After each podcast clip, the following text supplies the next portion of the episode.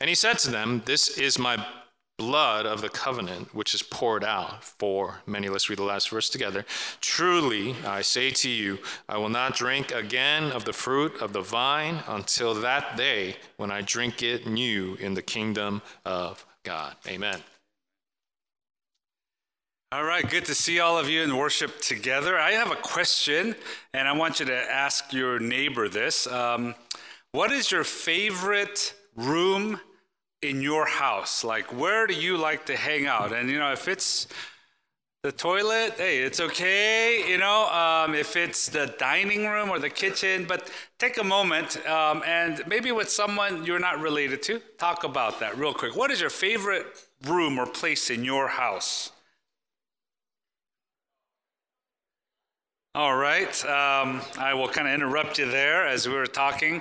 Um, I'm sure some of you said uh, maybe the kitchen or the garage or um, whatever it is, right?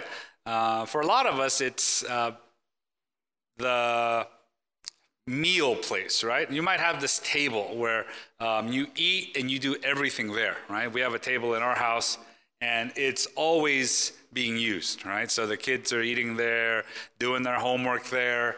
Um, when people come, we just gravitate towards that one area, and uh, um, it's kind of a beat-up table now. There's water marks and, you know, stains and dents and stuff, but that's kind of the place, all right? And um, I bring that up here because today we look at this passage where they have the Last Supper, and we've all heard this. Um, and this section of the Gospels is really the part where we hear often during Easter or Passion Week. But today, as we are progressing through, um, we wanna I wanted to um, highlight this as we get to the kind of the culmination of the ministry of Jesus Christ.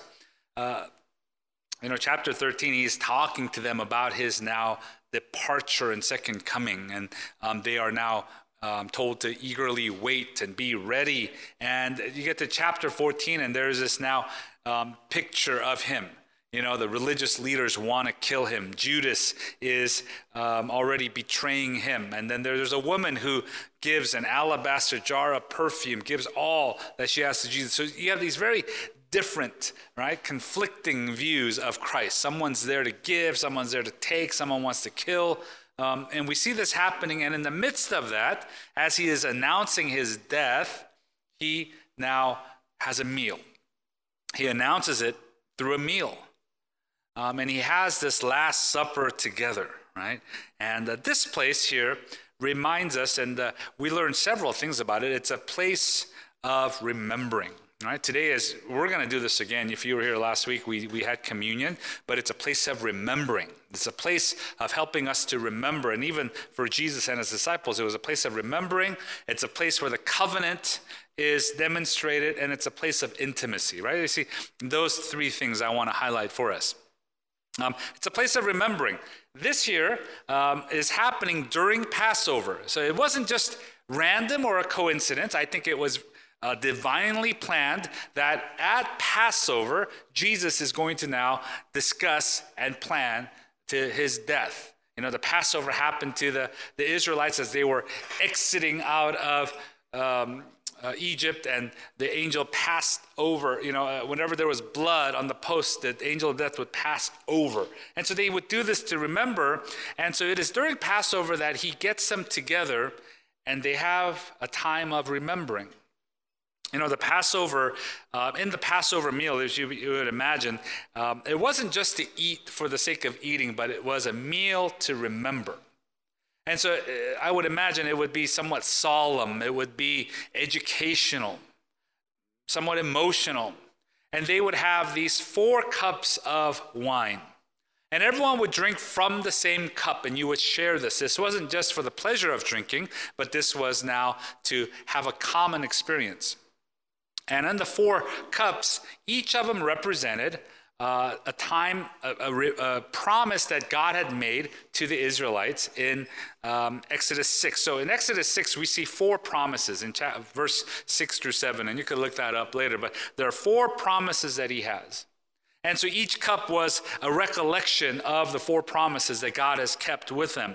You know, the first promise we see is uh, in, in Exodus six six, I will bring you out from under the yoke of the Egyptians. So they would drink the first cup. It was called the cup of sanctification.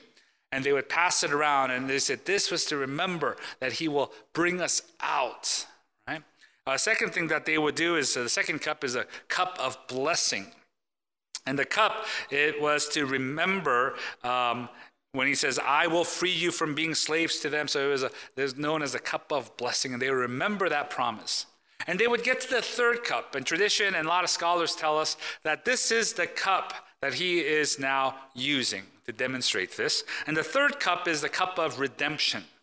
It was the promise that was made in Exodus six, six, and seven, where he says, I will redeem you with an outstretched arm and mighty acts of judgment. There's this redemption. And as he's talking about this, and as they are all accustomed to this, he now says, this isn't just something to look back, but he himself is the fulfillment. He himself is the ultimate one who allows death to pass over us forever. And so this happens here, and this gets kind of academic in a way. We say, oh, that's kind of interesting. Um, what else is interesting is, you remember at the end of his life where uh, in John nineteen, uh, he says he's on the cross, and he says, I am thirsty. And they bring a sponge, and it's filled with wine and vinegar, and they give it to him, and he drinks. And then he says, it is finished. And so some scholars have said, yeah, that is the fourth cup that he drank. It was the four cups of the Passover, and he finishes it on the cross, that it is finished. He fulfills it perfectly. And so it's a place to remember. Um, you know, when I, if you grew up in church, and I grew up in church, and we would have communion, and it was um, a lot of men in, you know, black suits and robes, and they wear gloves, and they would pass out communion. And I remember um, thinking, you know, oh, it's kind of serious, but it was kind of seriously boring, like, you know, because I couldn't be a part of it because I wasn't human enough or whatever, you know. And so they would pass it around, and it was just kind of hush-hush, and you go through this. Uh, and we go through that experience. And, oh, what, what, what is that? What? It's a place to remember, right? It's a place that we come. Um,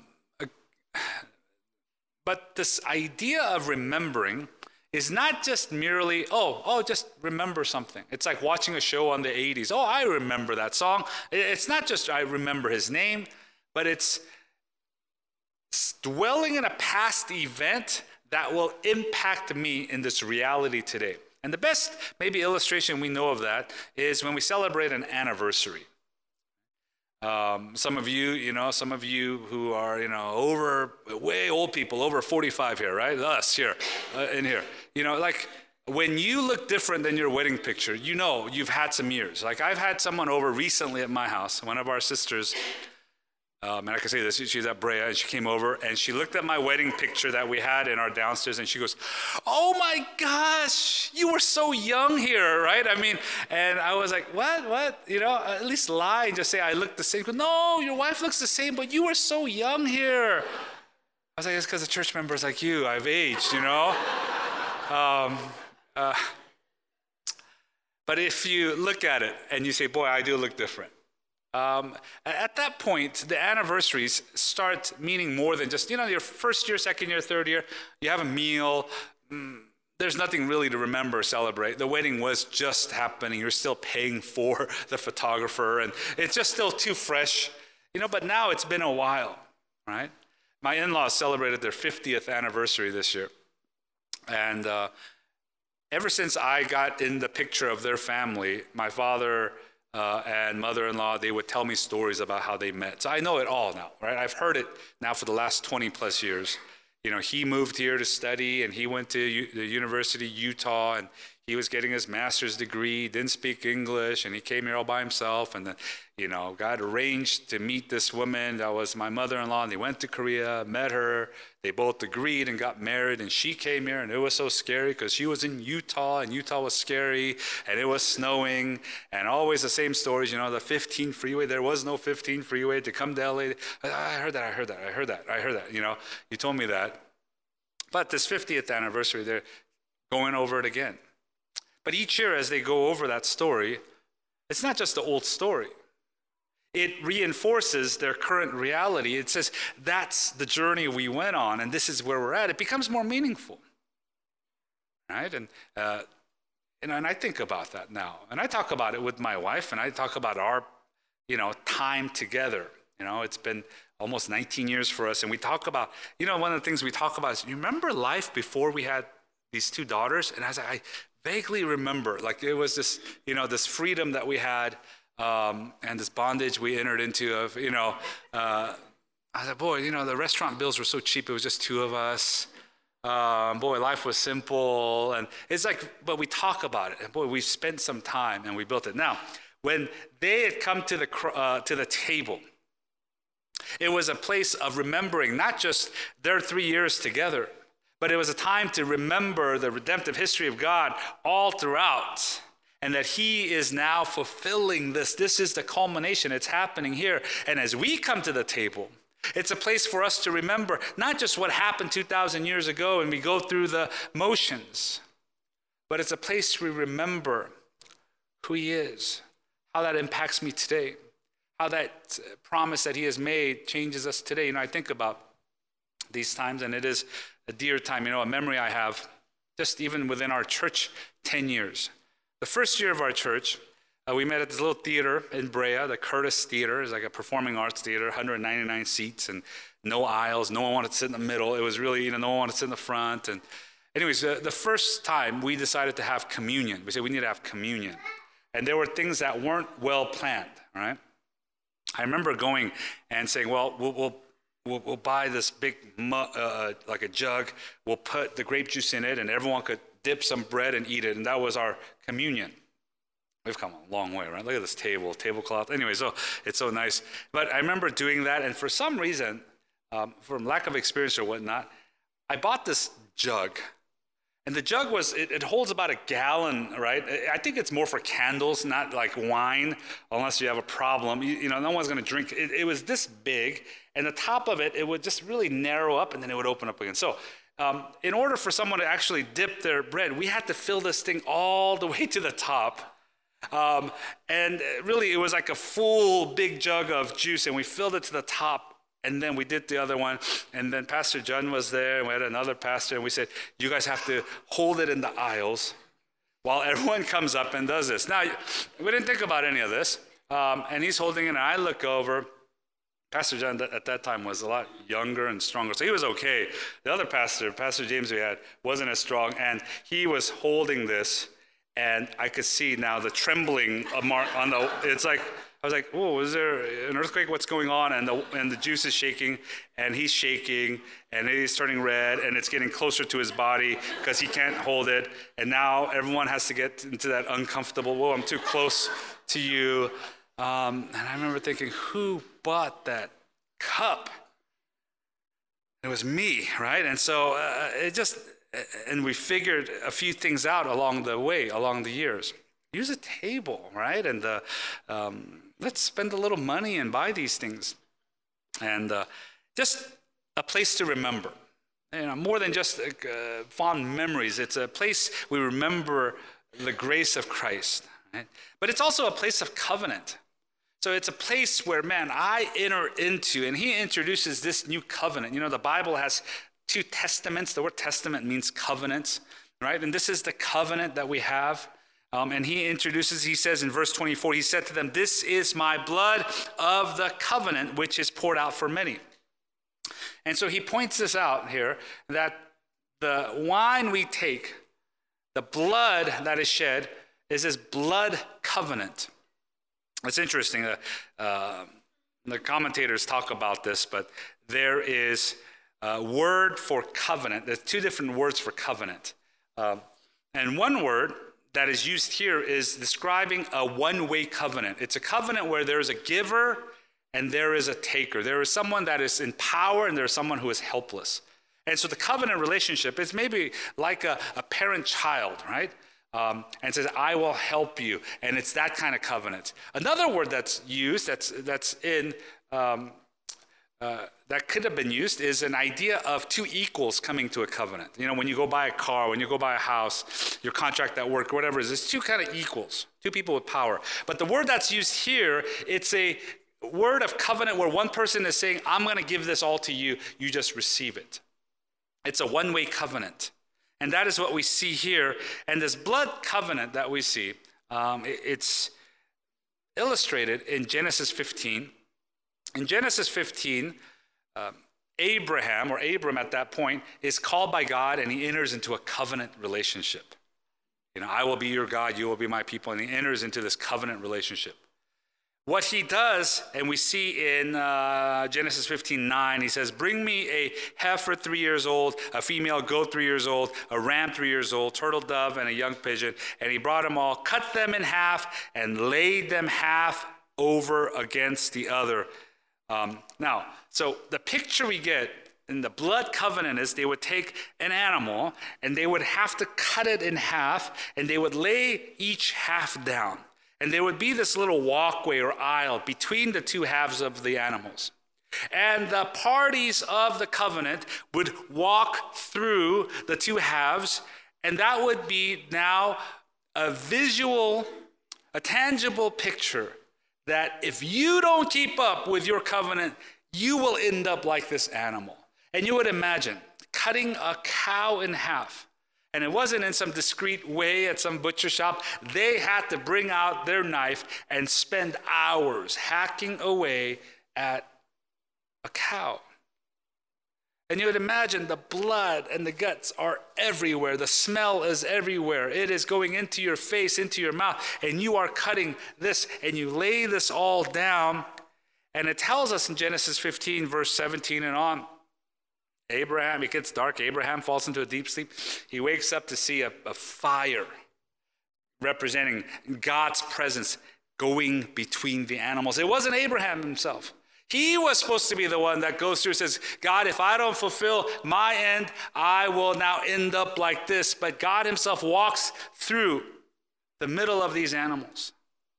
And so God himself is the provider, and he says, if you don't do this, the punishment, I take up the punishment as well. And this is the blood covenant. So when Jesus says, here is the wine, and he passes around the wine of the covenant, he's saying, you're entering into a covenant, and I will start, and I will finish the covenant. I will make sure it comes to an end. He is the giver. We're just the recipients. And he fulfills it to the end. Promises like this are hard to come by. There's a story recently in the Washington Times of a seventy-five-year-old lady named Harriet uh, Fredkin. Uh, Harriet Fredkin. She's seventy-five, and she has multiple sclerosis. She cannot move her hands or arms and cannot get around. She found out forty years ago that she had this terrible uh, disease. And as the years went on, she started losing a little bit more, a little bit more of her, um, you know, uh, abilities. And then um, twenty-one years ago, she couldn't get out. She couldn't move. She couldn't do anything. A group of her friends got together twenty-one years ago. Um, and they decided to, in nineteen ninety-six, they said, from this moment on, one of us are going to come see you every day. Since you can't come see us, we're going to come see you. And a group of twelve ladies bonded together, and they started to visit her every day. And this ended up in the news because for twenty-one years, they haven't missed a day. And one of them showed up, shows up every day. And they talk about how certain days, one of them would come and give them a massage. And certain days, one of them come and try to take her out to a restaurant. On Mondays is her favorite days. A group of them would come, and they would play cards and bridge, and they would have their time together. One of them was designated to hold the cards for her. And they would have these times. As they started meeting, they wanted to give themselves a name, and they called themselves Harriet's Harem. And they would come around her, and they would spend time with her. And over the twenty-one years, the twelve shrank to nine. Some of them moved away. Some of them quit. Some of them died. But these elderly ladies in their seventies and eighties, still today, they come every day. Schedule goes out, and they show up. The promise of God, the covenant of God in our lives. He's there whether you feel like it or not. Um, he's there whether you know it or not, whether you behave like it or not. He starts and he finishes what he has started. And that is um, something that we have to grasp, and uh, really let that sink in. I cannot lose my status in heaven. I cannot lose my favor with God. He's still there. And I might have lived like an atheist this last whole, you know, year, and I might have never even said a prayer, but I come and God is still there. The covenant is still there because he cannot go against himself. And isn't that what makes the grace of God so amazing?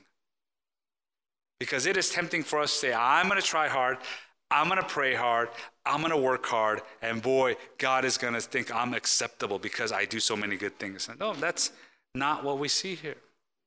It's his promise. And the last thing we see is that this is a, a, a place of intimate friendship here. Uh, the table represented friendship in those days. And maybe it does uh, even now, right? Um, but to have an intimate friendship. So to invite someone over to your house and have a meal, it was a public declaration that we are close, that we are one. Um, One of the commentators says that if you um, eat together in this way, that you are telling people that you are sharing in that person's destiny, whether it's good or bad. Like, I'm with you. I'm your friend, right? And I'm here with you. Um, and so they met at the upper room. You would imagine a box on top of a bigger box. That's what the upper room was. And the upper room was kind of the private room. The upper room was where, um, you know, they would store their items. The upper room was a place where uh, rabbis would come and teach the children. It was kind of a, a place where guests maybe wouldn't come. But he goes to the upper room and he gathers now the disciples around the table. Remember, uh, they were so concerned about who you eat with because that represented who you are close to. Like in Luke seven thirty-four, uh, Jesus is accused by the religious leaders of being a glutton and a drunkard, a friend of tax collectors and sinners. And they say, look at him. He eats with them and he drinks wine with them. He is a glutton. He's a drunkard. It's because he eats with these people. When he calls Matthew, he eats with them. When he calls Zacchaeus, he eats with them. And when he calls to the table the disciples, one of them is already betraying him. Peter is going to not keep his word. He's going to repent and come back. There's even a a, a couple verses later, it tells us of a, um, who we think might be Mark, the author. But he says a young man was naked and he run, runs away. Well, this is part of the Bible we don't see. But some have said it's probably Mark himself, that he was kind of looking and he runs away when everyone comes. Um, and so we see this here. It's a place of intimacy. And we come. And what does it tell us in verse twenty-two? He took a cup. They drink from the same cup. They pass around the same cup and they take a swig out of it. Now think about it. Um, how many people on this earth has uh, the green light to take whatever you're drinking and just take it and just take a drink? Like how many people really? Think about it. Um, maybe when you were a teenager, friends, and they could do that. But now as a grown-up, I'm like, hey, you know, get your own drink, you know, like, I don't want anyone taking my Starbucks, um, and I don't like that, you know. Um, and so I'm like, hey, just let me have my own, and I'll let you have your own. And there's probably three people that could do that to me, right? And I'm okay, uh, my wife and my two kids, right? And that's about it. And maybe that's like that for a lot of you. And you probably don't even like that, right? Like, why are you taking my coffee? Like, there's more there, um, you know. Uh, but this is a picture, a place of intimacy, a place of friendship. And we come, and we come not because we are worthy, but because he's worthy and he is so gracious. And he says, call you friends now. Two takeaways from this. One is, as you come, today we're going to have communion right after I pray. Um, and I hope today's communion will be extra special for us. But as you come, I hope that you would find uh, um, the Lord. It's not like he appears here. Um, no, the, But that this meal, uh, this communion would be a special time for you, um, that you would find your soul's fulfillment. That if I come and I remember the covenant, boy, uh, I walk away inspired and changed. Um, Isaiah twenty-five six, and this is the picture of you know, God keeps talking about the future feast. And this is one picture, and I love the details of this. And your mouth will water as I read these verses. It says, on this mountain, the Lord of hosts will make for all peoples a feast of rich food, a feast of well-aged wine, of rich food full of marrow, of aged wine well refined. And you're like, this sounds like a, you know, a fancy restaurant somewhere, right? But there's this picture of come and eat and be filled. And the second thing is, people who have received much, I want to invite you to invite others to your table. Is your table just for the exclusive few? Or do sinners, are they able to come? The different people, the people who may not give back, people like Peter and people even that's against you, like Judas, and they come to your table in a way. And you open up your life or your table to them. And you may not get anything back from them, but you say, boy, I opened this up for you. What does that look like? Romans fifteen seven says, therefore, welcome one another as Christ has welcomed you, for the glory of God. So we open up our tables in this way. I want to pray for us. And after that, I'm going to ask Pastor John to come up and the worship team to come up. And they're going to lead us in a communion time. Um, and I hope that it would be a very special time. Let's pray. Lord, we thank you uh, for the covenant that we have, and a time where our remembrance can be a place of um, solidifying our present experience with you. God, so we ask you bless our time here.